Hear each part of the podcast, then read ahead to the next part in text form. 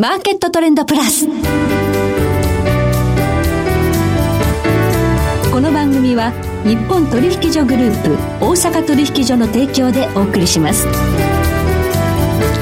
皆さんご機嫌いかがでしょうか。大橋ロコです。コモディティ、日経平均先物などデリバティブ取引の最前線の情報をピックアップ。今日はマーケットリスクアドバイザリー代表取締役新村直弘さんとお電話がつながっています。新村さん、どうもこんにちは。よろしくお願いします。こんにちは。2021年スタートしましたね。そうですね、今年はいい年になってくれればいいなと思うんですね。ところが世界は新型コロナウイルスの変異種拡大に今怯えるという、そういう流れになってますよね。そうですね、ちょっとコロナ、発生してから、ちょっとやっぱり何年か、収束するまで時間がかかるのかなというのはやっぱりメインシナリオになっちゃうのかなというところかと思いますね。はい、ウィズコロナということなんですが、マーケットの方は堅調なんですよね。非常に株式市場中心に、非常に先行き楽観しているという感じですよね。はい、やっぱり景気刺激で、12兆ドルですか、世界中で合計して、それぐらいの財政出動が行われているところもあって、インフレ政策を取っているわけですから、どこの国も、いろんなものの名目価格が上がっていくということなんだろうと思います。やっぱりその中でいくと、実体経済が回復しているのって実を言うと中国だけでして、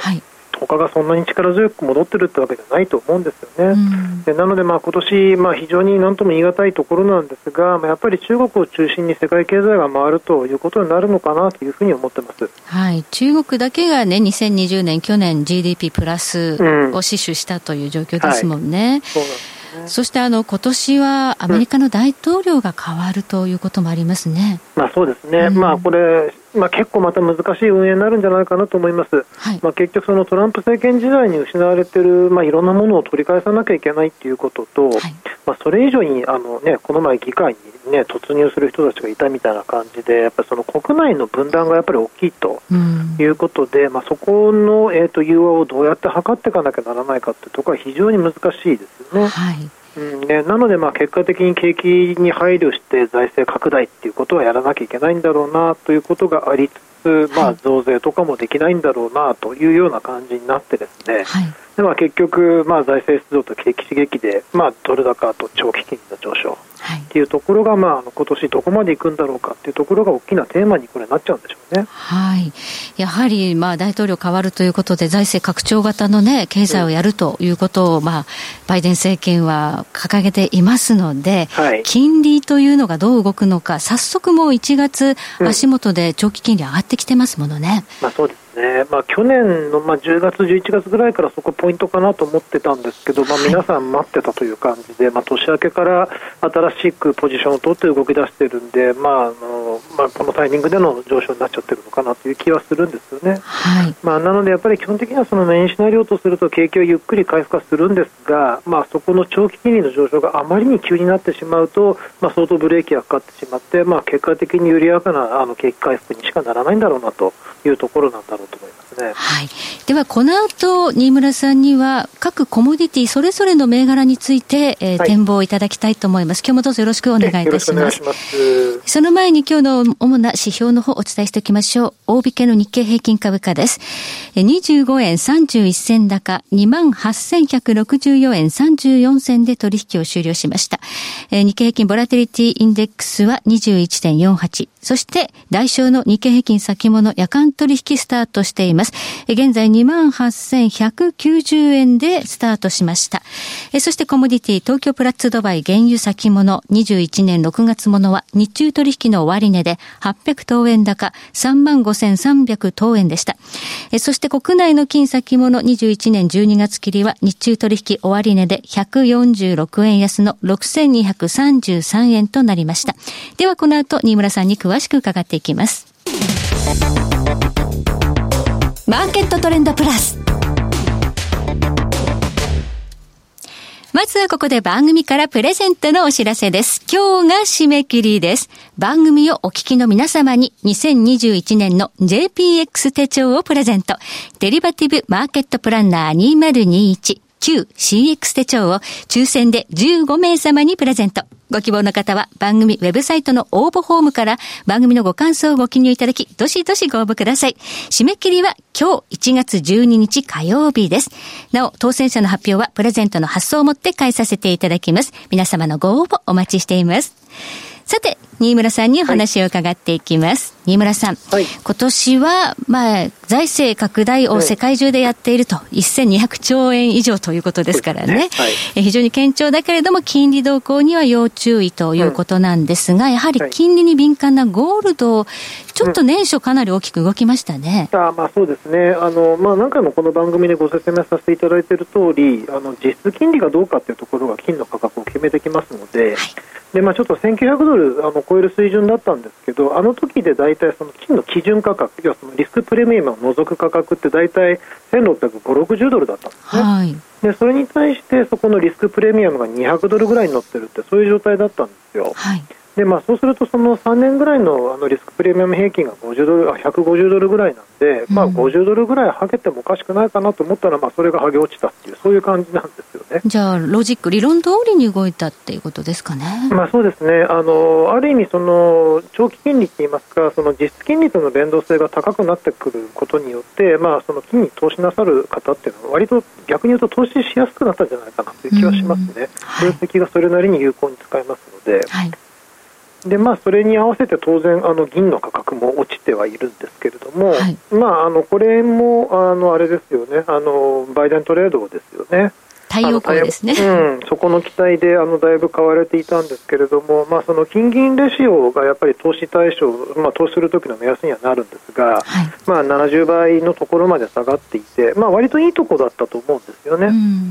でもしこのまま金が崩れなければ65倍に下がるかな、そうすると銀だけで 8% ぐらい上がっちゃうかなと思っていたんですけれども、ちょっとそこまでは今のところいかなかったかなという感じですね。この金銀レシオというのは、去年からかなり注目されていますよね。そうですね。やっぱりその金とか銀とかってその投資商品なので、実需がどうかということよりもやっぱりそっち の指標がやっぱり注目されがちですから、ちょっとここは見といた方がいいんだろうなと思いますね。そしてプラチナパラジウム、こちら実需動向も非常に注目は高いところかと思うんですが、いかがでしょう。やっぱりこれは自動車向けの需要だと宝飾品向けの需要がどうかってところで決めるんですが、プラチナに関して言うと、今のところ、構造的に供給過剰になっちゃってますので、銀と位置づけとしては似てるんですよね。なので、銀が高すぎるので、じゃあプラチナ買っとくかっていうところで買われてた部分っていうのはこれはあると思います。で一部で言われてるその、燃料電池車とか水素向けにプラチナがってことはあるんですけど、ちょっとそれはもう少しテーマになってくるのは先なんじゃないかなという気はしてますね。まだちょっと早いですかね。まだ実際に現物が動いてるって感じはそれないと思いますので、あと 2,3 年すると材料になってくるかなというところかと思いますね。それにしましても金に対してかなり割安ですからね。そう思います。結局その今の市場ってそのテーマ性があるものを物色しようってそういう流れですから、そうすると環境だよねっていうところで結びつけられるんであれば、じゃあ買っておくかっていうふうに、特にその貴金属セクターってその実需というよりはその投機動向が価格を決めやすいですから、やっぱり思惑で動いてしまうとそういうこともあるので、それはあまり不自然な話じゃないのかなと。そして銅価格も、上昇トレンドきれいに描いてきてるんですが、これなんで上がってるんですかね。これはですね、もう明確にその中国が戻ってること、需要がですね、でかつそのコロナの影響とかその後のストライキでその供給不安が起きてるんですよね。っていうか実際に供給が止まってたりするところもあったりしまして、でそれで実際に足りなくなって価格が上がっているというのが背景なんですよね。でプラスアルファそこで言うと、銅は環境で電気自動車とかが進めば需要増えるでしょっていうような買いも、ETF とかを通じて、東京とかでは入ってるようですけれど、他の国ではそんなに見られてないですね。そうですか。特に中国って今年は共産党設立100周年なんだそうですね。おっしゃる通りなんですよ。なので、やっぱりその景気が7月かなが100周年なので、そこまでやっぱり無理くり景気は悪くしないように持っていくと思うんですよね。で現実ここまでの価格上昇がその中国の需要に牽引される形での上昇ですから、やっぱり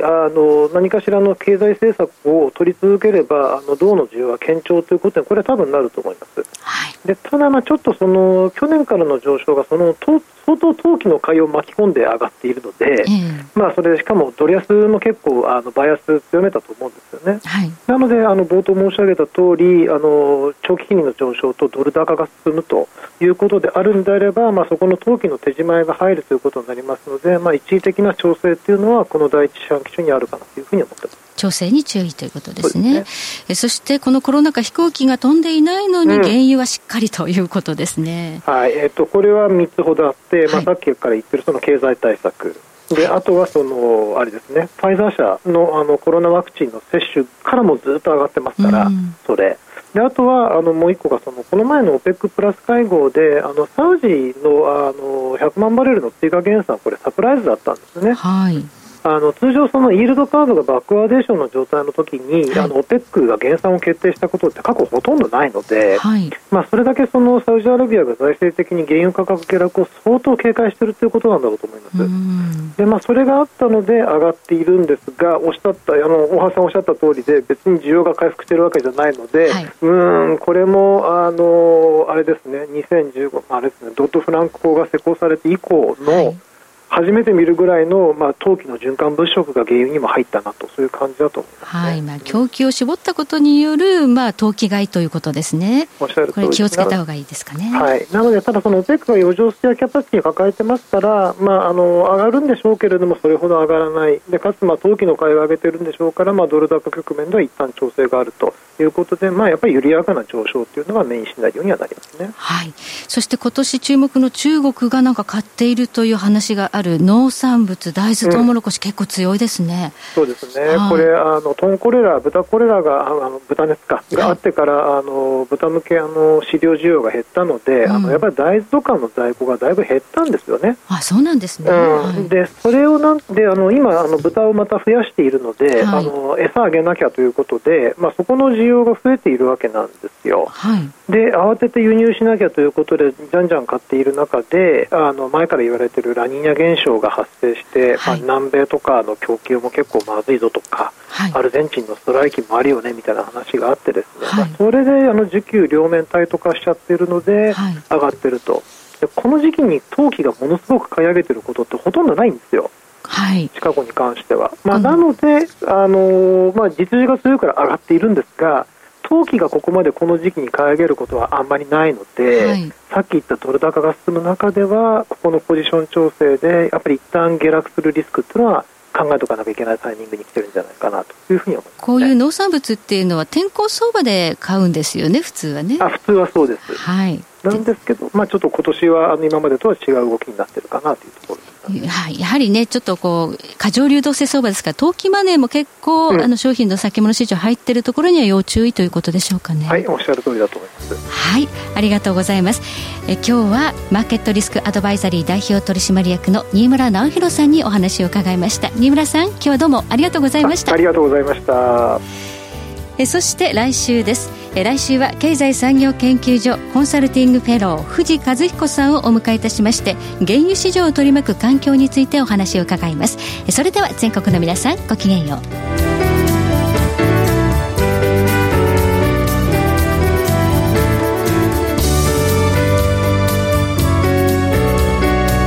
この番組は日本取引所グループ大阪取引所の提供でお送りしました。